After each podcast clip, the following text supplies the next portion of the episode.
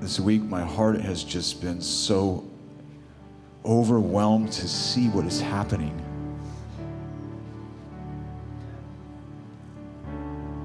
I know many of your hearts and minds have been torn towards Kentucky and to see that, what God is doing there, and it's so special.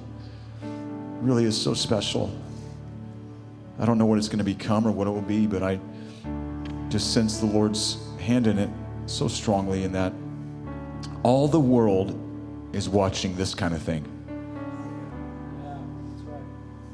They thought they knew what church was about, and God says, No, I'm going to show them. People who will just dwell in my presence for hours upon hours upon hours.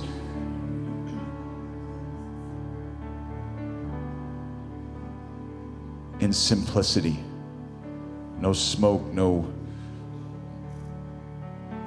no sensationalism, just God's people singing and praising and testifying and repenting, just similar to what's happening here this morning. The purity God's looking for. You know, a real move of God is, is never real unless it's marked by repentance. Because He does a work of cleansing in us the humility, no one trying to take the spotlight.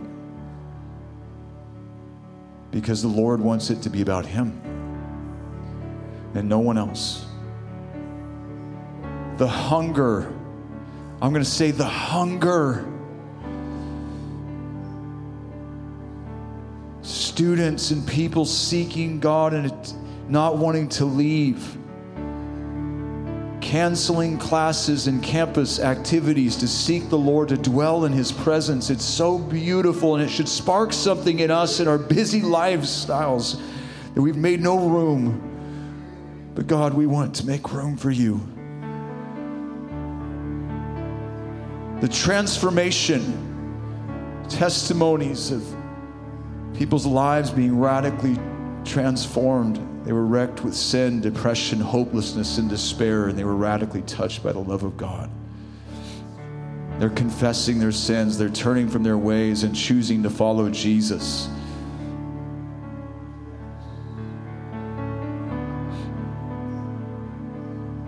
I was talking to my parents the other day, and they uh, was it what's the name? Is it Southwestern Baptist Theological Seminary? And they both went there in 1970. Okay, it was the fall of 1970. And uh, the previous spring, two students from the Asbury Revival in 1970 came and spoke at their chapel. And then the Lord moved, and that chapel went on for hours and hours and hours, and many were saved. And so when they arrived at that campus in the fall, they came to a place that had been touched by the love and power of God, and what had been dead was coming to life. And so I don't know what's going to happen, but how many are excited to see the Holy Spirit moving on college campuses? Come on. This, this, these campuses have been the devil's playground. They've been preaching this doctrines of devils and God says, Watch where I'm going to show up. There's a generation whose lives have been filled with confusion, despair, and hopelessness and darkness, and they've had enough. I have a feeling they've had enough. The devil always overplays his hand. And where sin has abound, grace doth more abound. Come on. And I was just rejoicing this week. I called my friend, Pastor Cleve, and we were just rejoicing. We're just like, God, we don't know what God's up to, but it's good. We just know it's good. And he said, I found myself repenting and confessing as I'm watching this happen. And then I found myself turning towards campuses in my area, going, God, bring it here. God, bring it here. What if there was a move of God that had no ministry, no name attached to it? It was just Jesus.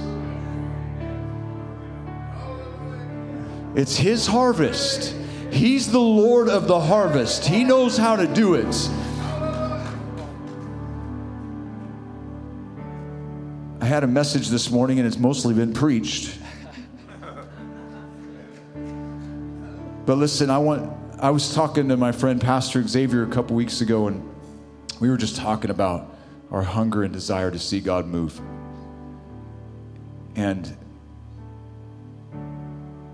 and he said he said, "You know, we've preached about revival and moves of God, and people want it genuinely. They, there's something inside they want God to move. They want to see God do something miraculous in their generation. But not everyone wants the expense of revival. So they, they skip the expense to get to the experience. And Pastor Carolyn nailed it. It's Second Chronicles 7:14. If my people who are called by name, my name, will humble themselves, will turn from their wicked ways. There's no other way to God moving in our lives except we go through that path of humility, brokenness, and repentance and turning to Him. There's no other way. There's never been a revival, a sustained move of God that didn't start and, and was sustained by that heart and that spirit.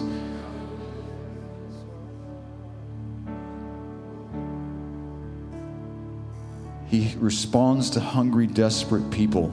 And I made this statement to him. I said, this was on February 5th. No, no, a true move of God cannot be manufactured. It cannot be manufactured. And trust me, people have tried. And hey, I'm gonna I'm gonna say I'm proudly a charismatic Pentecostal Holy Ghost sanctified man of God. But sometimes we get proud about our movement.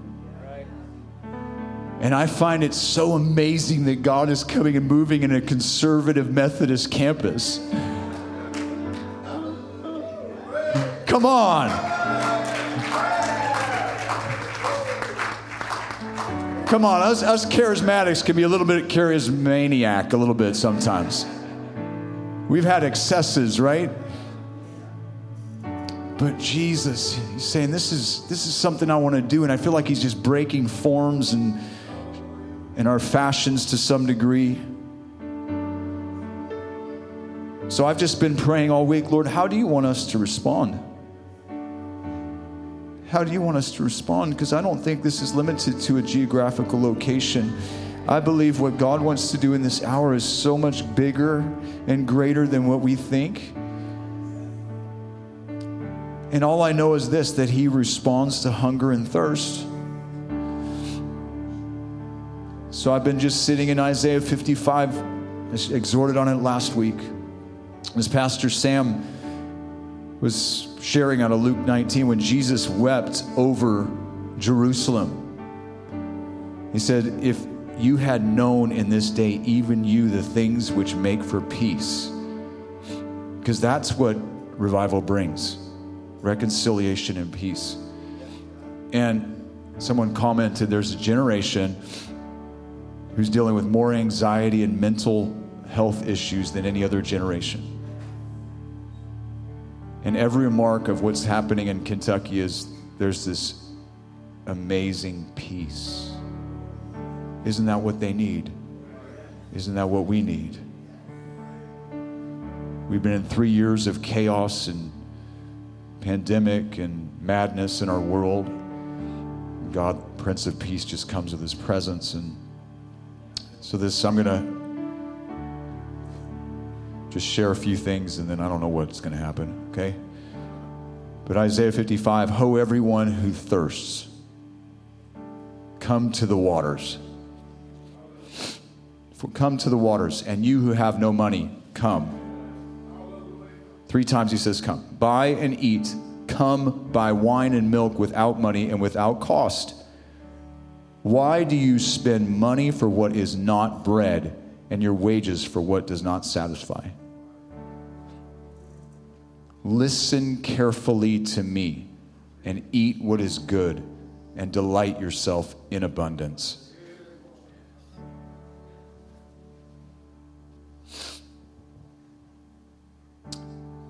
That's the word of the Lord to us this morning. One is listen to him. Revival, revival always starts with invitation. You know, our God is an inviting God. The Hebrew word for ho is meant to grab our attention. Turn to somebody and say, He wants your attention. The same word used for woe, it's uh, warnings by the prophets, but it's possible that we can not be paying attention. How many have been distracted in this, this day and age, right? Other things come and we miss what God is trying to say to us in the time and the hour that we're in. And the writer of Hebrews says this He says, Today, if you will, what? Hear his voice, do not harden your hearts as in the rebellion. I just feel like we're in a season where God is loudly saying, Ho, listen up. Just like he did, Jesus did on the in John chapter 7. I love this scene in John chapter 7 because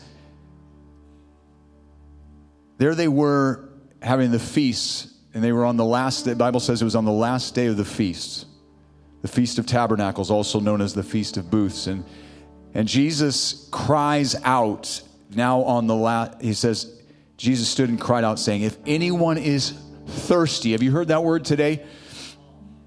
Let him come to me and drink. I want you to see this picture because they are there, and the priest each and every day would take these pitchers and they would go down from the temple to the pool of Siloam and they would take water and they would be chanting the whole way and they would be singing a choral song and they would come and, and, and, and pour that water on the steps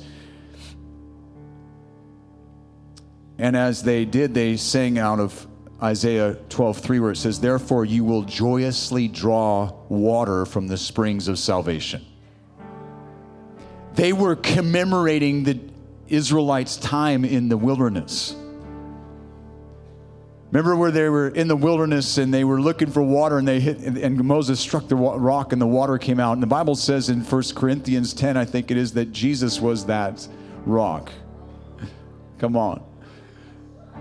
And he stands up, and they don't know if it was the eighth day or the seventh day. They, commentators argue about this, but it doesn't matter because if it was on the eighth day, it was a solemn assembly and it was really quiet. And then Jesus says, If anyone's thirsty, come to me.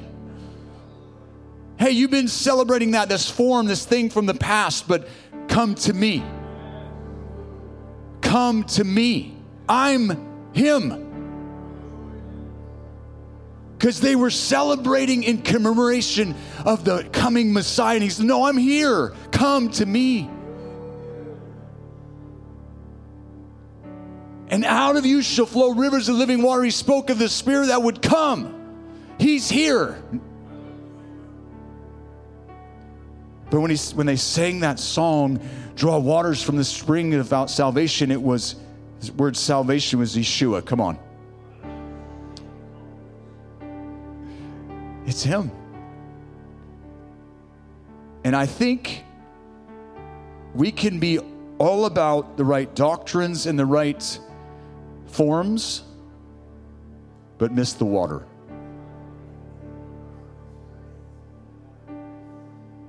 We can be all about the right doctrines and all the right forms, but miss the water. Jesus says, Come to me. That's listen to him, to come to him. Because then he, the prophet Jeremiah in chapter 2 of Jeremiah says, For my people have committed two evils. They have forsaken me, the fountain of living waters, to hew for themselves cisterns, broken cisterns that can hold no water. You know, those things that we try to get life from other than Jesus. Are you still with me, church? We broke agreement with that slumber spirit. Come on. Was good. But you know what? When he says, Come to me, that means there's an action, there's, there's a, we can't be passive. We don't wait for God. Some people are like, I'm just waiting for God to do something. No. The ball's in our court. He has done something. He did it 2,000 years ago. Come on, church.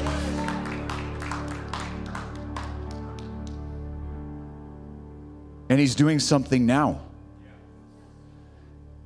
And see, there's if you're not hearing and you're not coming, you're going to miss it. But then isn't it interesting who He invites? who He invites. God, it's always interesting to see who God chooses to invite into His blessings. And as if you've studied revivals, it's usually these desperate people who are at the top of His invite list.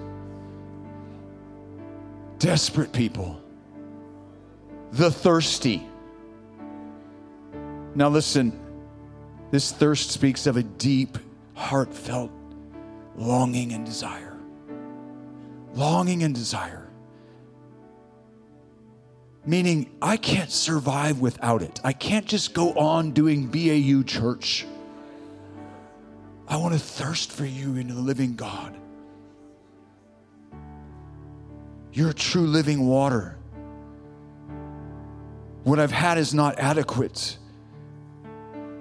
No, nothing this world can offer, no success, no amount of money, no relationship, nothing else will satisfy. Only thirsty people come to the waters. People who don't thirst don't recognize the thirst of their soul, like, like David did in Psalm 63 when he said, When he was in the wilderness of Judah, O God, you are my God, I shall seek you earnestly. Come on, there's some themes, themes the Holy Spirit's on this morning. Maybe it's this afternoon already. All right, we're getting there. My soul thirsts for you, my flesh yearns for you in a dry and weary land. There is no water. As the deer pants, it says in Psalm 42 1, for the water brooks. Do you have this in you? Are you yearning for him? So my soul pants for you, O God. God, give us a deeper yearning. God, give us a deeper desire for you, a thirsting after you, Jesus. It was like the woman at the well, and Jesus encounters her in John chapter 4, and she's just coming to get water like she does each and every day. And he said, If you knew, come on, if she would drink of the living water, she'd never thirst again, but the water that he would give would become a well of water springing up to eternal life. Do you know what her response was? We should learn from her. Give me this water. Give me this water.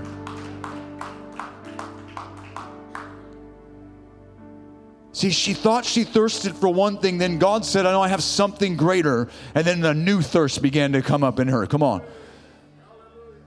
I'm not talking about water, I'm talking about a spiritual refreshing. And I love this. Man, the Spirit of the Lord is so, so good. What Lisa shared. If you're content with the status quo, you're not thirsty. If you're satisfied with Sunday only churchianity, you're not thirsty. Thirsty people drink. C.S. Lewis put it this way He said, It would seem that our Lord finds our desires not too strong, but too weak.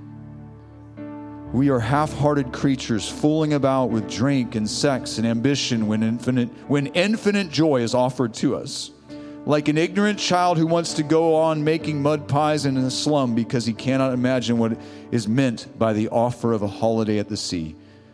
We are too easily pleased. So he calls the thirsty, but then he calls the broke. Anyone broke?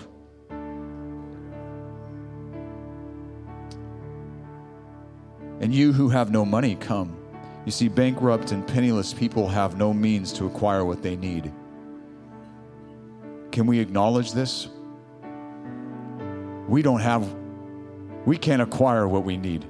It's been acquired for us, and we receive it. Poverty of spirit. Blessed are the poor in spirit, for theirs is the kingdom of heaven. That's that just wanting, that's that longing, that's like, oh Lord, it's, I just, I'm broke without you. Would you hear him? Would you come to him this morning? Then, thirdly, he says, buy from him. Buy from him. Those are without money, the prophet now invites to buy. What a paradox. You don't have money, but you're invited to buy. How do you buy something without money? Because it's already been paid for, it's already been secured. Jesus already paid the price and purchased it. But there is a cost to us because the Bible says, He who saves his life will lose it, but he who loses his life for my sake will find it. Like the merchant who had found the pearl of great price, he sold everything so that he could buy that pearl. Sold out for him. That's how we buy, and we buy by faith. The currency of heaven is faith. The currency of heaven is faith. I wonder if somebody this morning could get hold of faith. Because Hebrews 11, 6 says, And without faith it is impossible to please him, for he who comes to God must believe that he is, and that he is a rewarder of those who diligently what? Seek him. Seek him. And then he says, What are we to buy? It's wine and milk. The wine is emblematic of the blessings of salvation. It makes the heart glad. He has made me glad. Can somebody testify this morning? Salvation that brings joy, unspeakable joy, and full of glory. If you've never experienced that, today's the day. But it can only happen after repentance and turning. That's when we have that joy. It's undoubtedly available to us in Him. That's the wine of the Holy Ghost. Come on. But then he says milk. But milk speaks to what nourishes and strengthens us and causes us to grow. Just as Peter said, he said, he said, like newborn babies, long for the pure milk of the word. Because when God revives you, when God begin, when you get, get thirsty and He begins to pour out His living water in your life, you get a, a thirst and a hunger for His word and you grow. Then he says, Buy and eat. He prepares food for those who are hungry. Blessed are those who hunger and thirst for righteousness, for they shall be filled. So I told Pastor Xavier, I said, Hungry people get fed. Did you hear that? Hungry people get fed. It's, the thing is, is we just have to adjust our appetites. We've had appetites for other things. All right, got quiet. Hungry people get fed. How many know that when you buy something and you really purchase it, you have a proof of purchase? And the proof of purchase is righteousness, peace, and joy in the Holy Ghost the fullness of the life that Jesus has for you. The prophet then asks this He says, Why do you spend money for what is not bread and your wages for what does not satisfy? Look, we've gone through the menu of life and finally concluded that the world has truly nothing to satisfy us. The substitutes that promised fulfillment and satisfaction, such as relationships, prominence, acceptance, riches, and recognition, have left us wanting. But God's menu is simple Jesus. He's all we need, He's all we'll ever need. And He's more than enough for the longing of your soul. John 6 27, Jesus said this this way He says, Do not work for the food which perishes but for the food which endures to eternal life, which the Son of Man will give to you, for on him the Father, Son, as Father God has set his seal. Has set his seal. The Bible says, Man shall not live by bread alone, but by every man that proceeds, every word that proceeds from the mouth of God. God wants to be speak God is speaking afresh to us. Are we hearing it?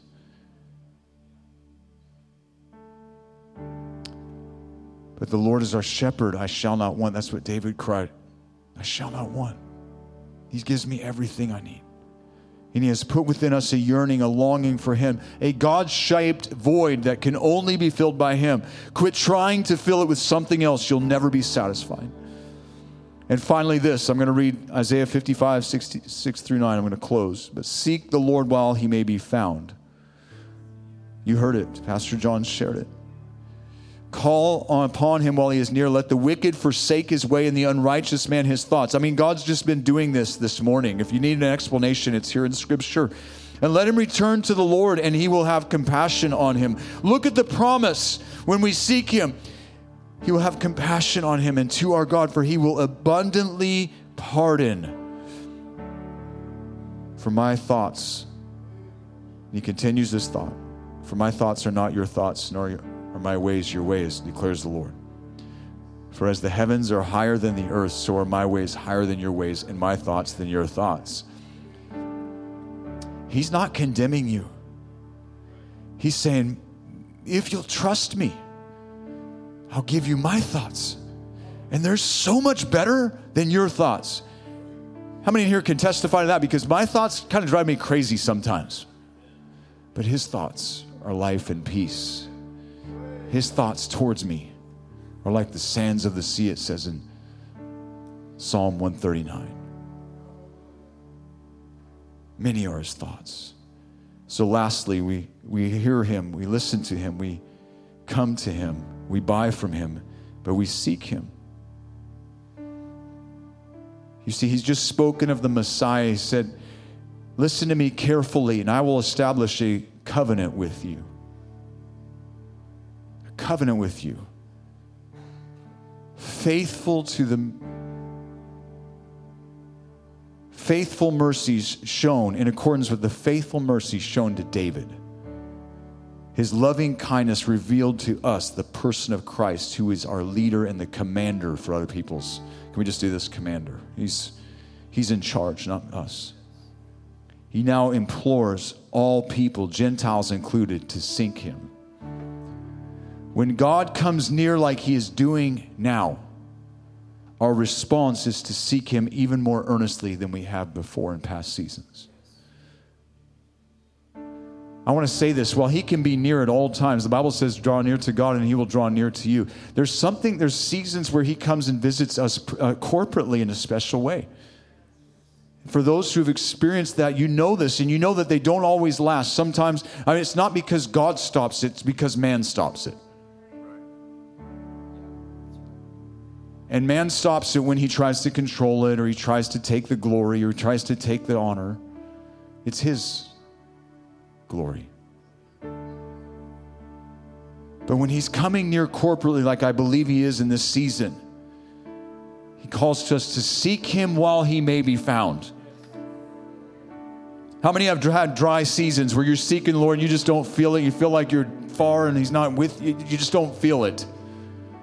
But then there's times where he comes with his tangible presence and, and manifest presence in a special way to his church.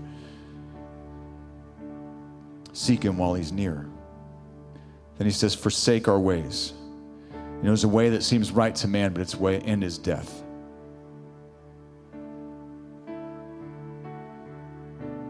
Our ways and our behaviors can be seen and judged by others, but our thoughts he sees.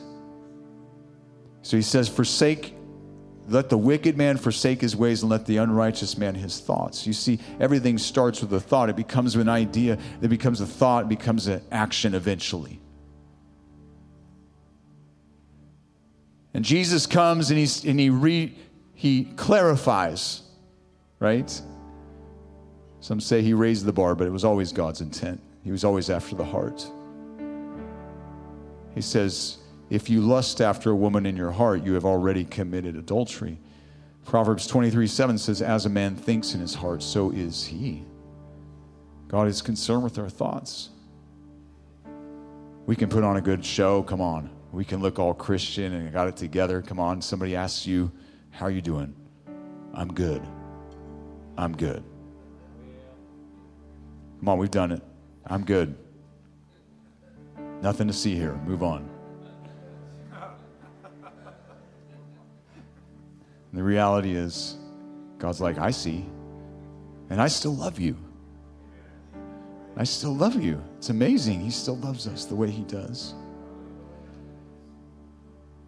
But the promise is He'll greatly pardon us, He will forgive us, He will, come on, if we'll seek Him. And so, I don't know how you need to respond to this. We're just going to worship and just stay in the presence of the Lord. We were supposed to take an offering or something, so you guys can do that in the back there. Maybe the ushers can just have your collect that as we go. I don't know. Here's what I want to say to you don't take his invitation lightly. Don't take his invitation lightly. There's a seriousness and an urgency to respond to him. Don't neglect his invitation. Keep coming, keep buying, keep seeking. Don't doubt his invitation. His promises for his mercy are available to all. His only conditions are that you are thirsty, broke, and devoid of your own resources and willing to receive his blessings by faith. Seek him while he may be found. Can we stand to our feet?